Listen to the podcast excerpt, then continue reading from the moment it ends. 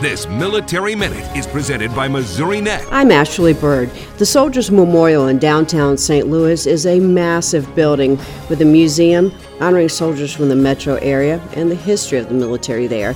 And outside of the museum, a court of honor for fallen servicemen and women. Mark Sundlov is the museum director. He tells us about the court of honor.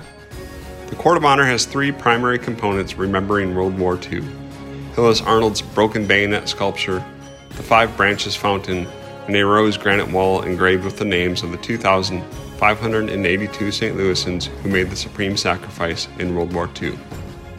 For the first time in 40 years, the Court of Honor was expanded in 2019 with a memorial to remember those who lost their lives in service since 1975. This is the Missouri Military Minute.